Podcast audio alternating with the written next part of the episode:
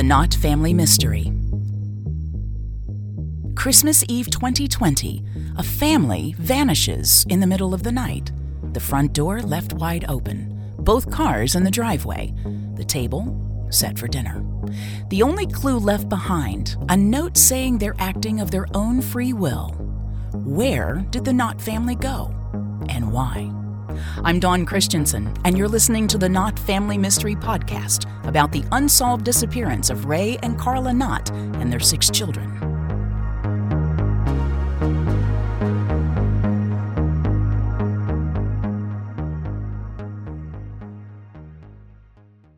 Is the coast clear? Great. Welcome to the secret version of Untying the Knots. When you first consider changing your family configuration, whether it be divorce, legitimation, a custody action, and whether you thought about it on your own or your spouse has raised the issue, your brain gets filled with an extraordinary amount of questions and an extraordinary amount of emotions. I'm Dawn. And I'm Kristen. And we're going to be answering all of your family law questions in hopes that it will help alleviate some of the unknowns you're wondering about. Welcome to Untying the Knots. Between the two of us, we have 45 years of legal experience. We've been involved in over a thousand cases, including our own. We've handled all types of issues involving families, including same sex marriages, divorces, custody modifications, and child support. We've had clients who've been married and divorced to each other multiple times, and we've helped people who have been together for as little as two weeks and those who've been together for over 30 years. Our hope is that you use this podcast like a search engine by scanning through our show notes for the main Untying the Knots podcast or on the podcast tab of our website to see a list of every question that we answer. We will give you the exact time on which episode to look for in both the main version of the podcast and this secret version. I've been a homemaker and a stay-at-home mom through most of the marriage. Am I going to have to get a job now? Uh, the short answer is yes. But why? Because we decided that I didn't have to work like 10 years ago. And I know we're getting divorced. I don't even want the divorce. Why should I have to go get a job now? He should keep paying. and I get it. That's a legitimate concern you have. And it makes no sense. You don't want the divorce. This was an agreement you had. I can't tell you how often, when we were still in court in person, that I heard the lectures that judges gave to courtrooms full of mm-hmm. people that were there for calendar calls that was exactly focused on. I know you all agreed you would be a stay at home parent. Correct. I know you all agreed you wouldn't work, but you are getting a divorce. Things are changing. Life changes. So you have to work. And one of the reasons is is that goes to the issue of alimony, Right. right? That alimony in Georgia is based on need versus the ability to pay. And we don't have well we we never had statutorily, but we really in practice don't have lifetime alimony anymore. No, no. And um, look, there is no situation where it's going to make sense for a court to award alimony to someone in the amount they need to continue living and not working. It just is not likely to happen. I know it's a transition. I've had many cases with people who are re entering the workforce after a long time, and that is hard.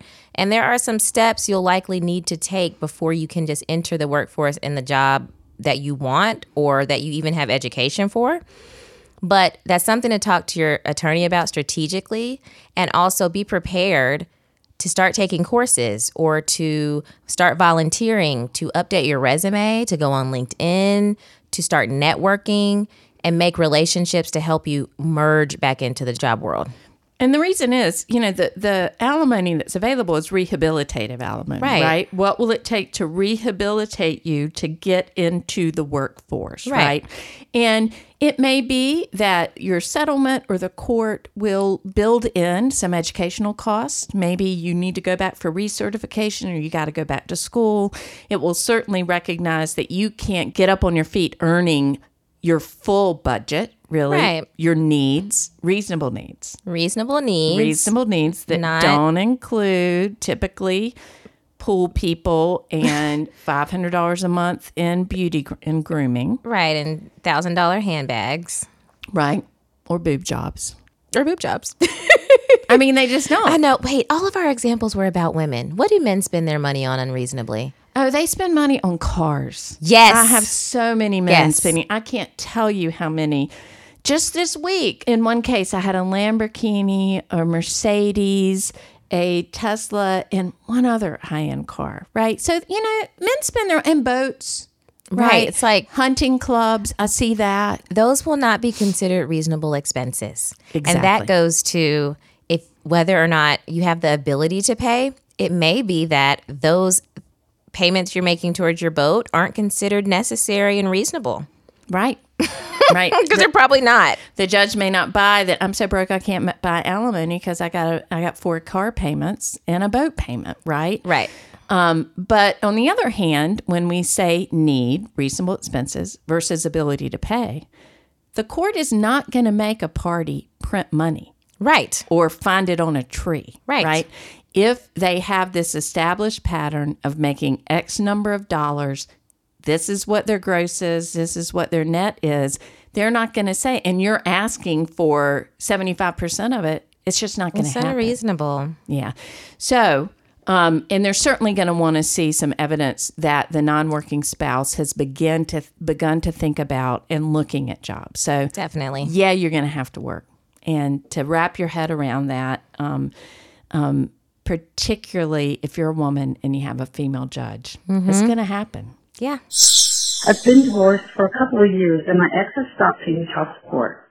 How do I go about getting the money he owed me? So there is recourse when there's a court order requiring one party to pay child support for the support of the child and they choose not to follow that court order. That would be called filing a motion for contempt. Really, I guess the formal name is a petition for citation of contempt. And what that petition is asking the court to do is to hold the party accountable for not following the judge's order by paying the amount due. So typically, that's filed, the other party has to be served with it, and then there's a court date that happens. And at that court date, you would explain to the judge, or your attorney would explain to the judge what you're owed under the child support um, order. And it really is the burden and obligation of the paying party to prove that they have been paying the support, but you know it may also be your obligation to prove that they had the ability to to pay it. Regardless, there is recourse, and um, typically judges do not like when people don't take care of their kids financially. That's true. They really don't like that. That I'll give you another avenue of recourse. In most states, they we have state-run agencies. In Georgia, it's called the Office of Child Support Enforcement. Mm-hmm. So you could go through the agency rather than filing a separate action in court for contempt. You could ask that agency, the Child Support Enforcement Agency, to seek what's owed in child support. And they have some remedies under federal law that allows them to do things like intercept federal tax refunds. They also have the ability to take driver's licenses from people who aren't paying child support. Now that's always kind of blown my mind because, like, what we're going to take somebody's driver's license? How they gonna so get to work? Can't go to work, so they can't earn the money Right. to pay the child support. Right. At what age will I no longer be required to pay child support? Well, in Georgia, the child support laws are that you pay child support until a child either graduates from high school or turns 18. That's the general rule.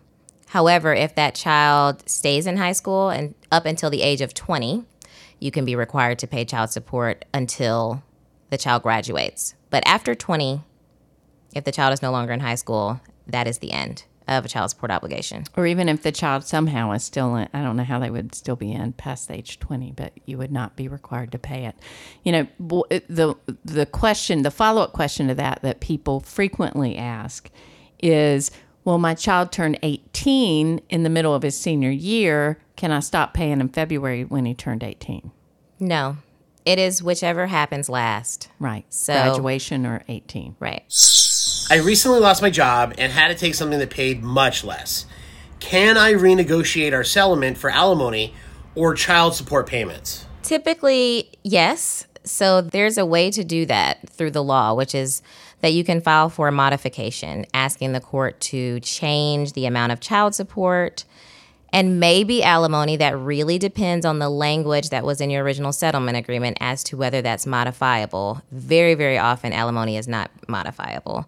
But as to child support, when there has been an involuntary loss of income. That's significant. It can't be, oh, I'm making a little bit Right. less. It's right. I was, yeah, some kind of percentage. in order to invoke the court's ability to change and modify that.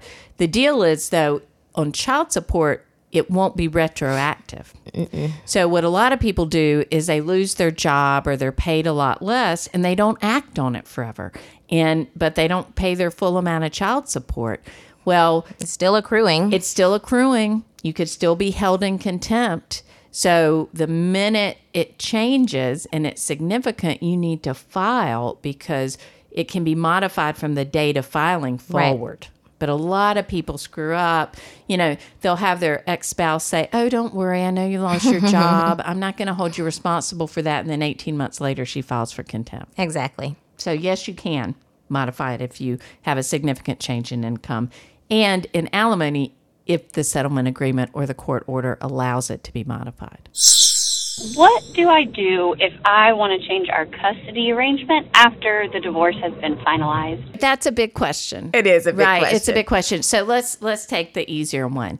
Y'all want to modify the custody arrangement because you've reached an agreement on it. Maybe the kids have gotten older, one wants to live with another one. Maybe y'all want to go from doing an every other weekend to a 50-50 and you've reached an agreement. That would be amazing. That would be amazing if you all have agreed to it. You need to put it in writing and file it with the court. right. If you want to modify custody, um, as opposed to just parenting time. So, custody can be who the child primarily resides in, right?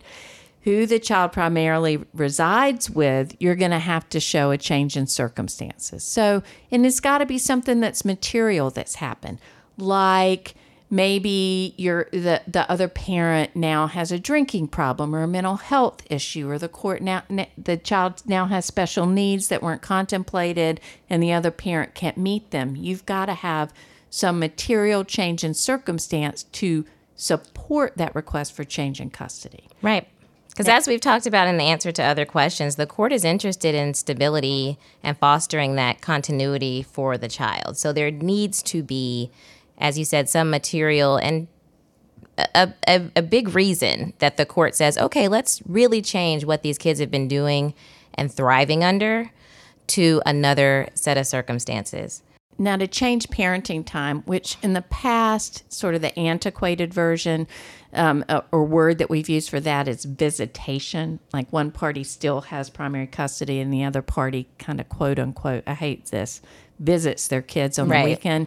You don't have to show that big material change. But in my experience, the judge is looking for, okay, Like, why should I do this? why should I do this? Right. Are the kids Especially if the thriving kids are doing this? well. Yeah. So I think you have to ask yourself, because the court's always looking at, and as parents, you know, we should be looking at what's in the best interest of our children. And so why why do we want to make this custody change?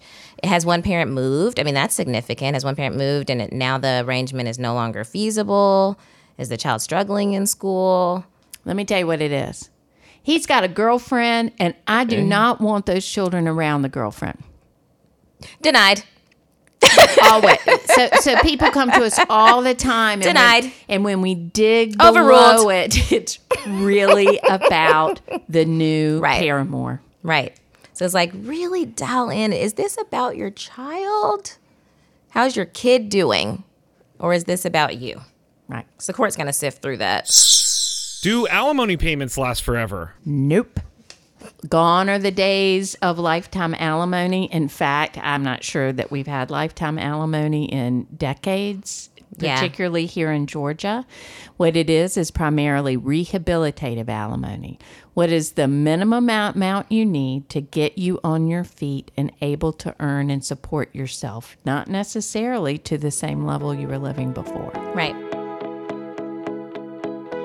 This podcast will be updated every few months to reflect any development in the law and any additional questions you might have. If there's a question you haven't heard answered, email us at info at smithfileslaw.com and we'll add it to one of our updates. Please share this podcast with any of your friends or family who have family law related questions. If you are in the state of Georgia and would like to reach out to our offices, please call us at 404 909 8300 or email us at info at smithfileslaw.com. The content on Untying the Knots does not constitute legal advice or the practice of law by Kristen Files, Dawn Smith, or Smith & Files, LLC.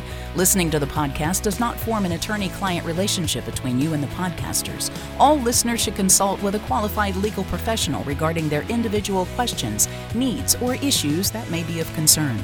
We are not responsible for any action taken by a reader based upon any information on this site. All of the content on the podcast is for general information and educational purposes only. Dawn Smith and Kristen Files are licensed to practice law in Georgia.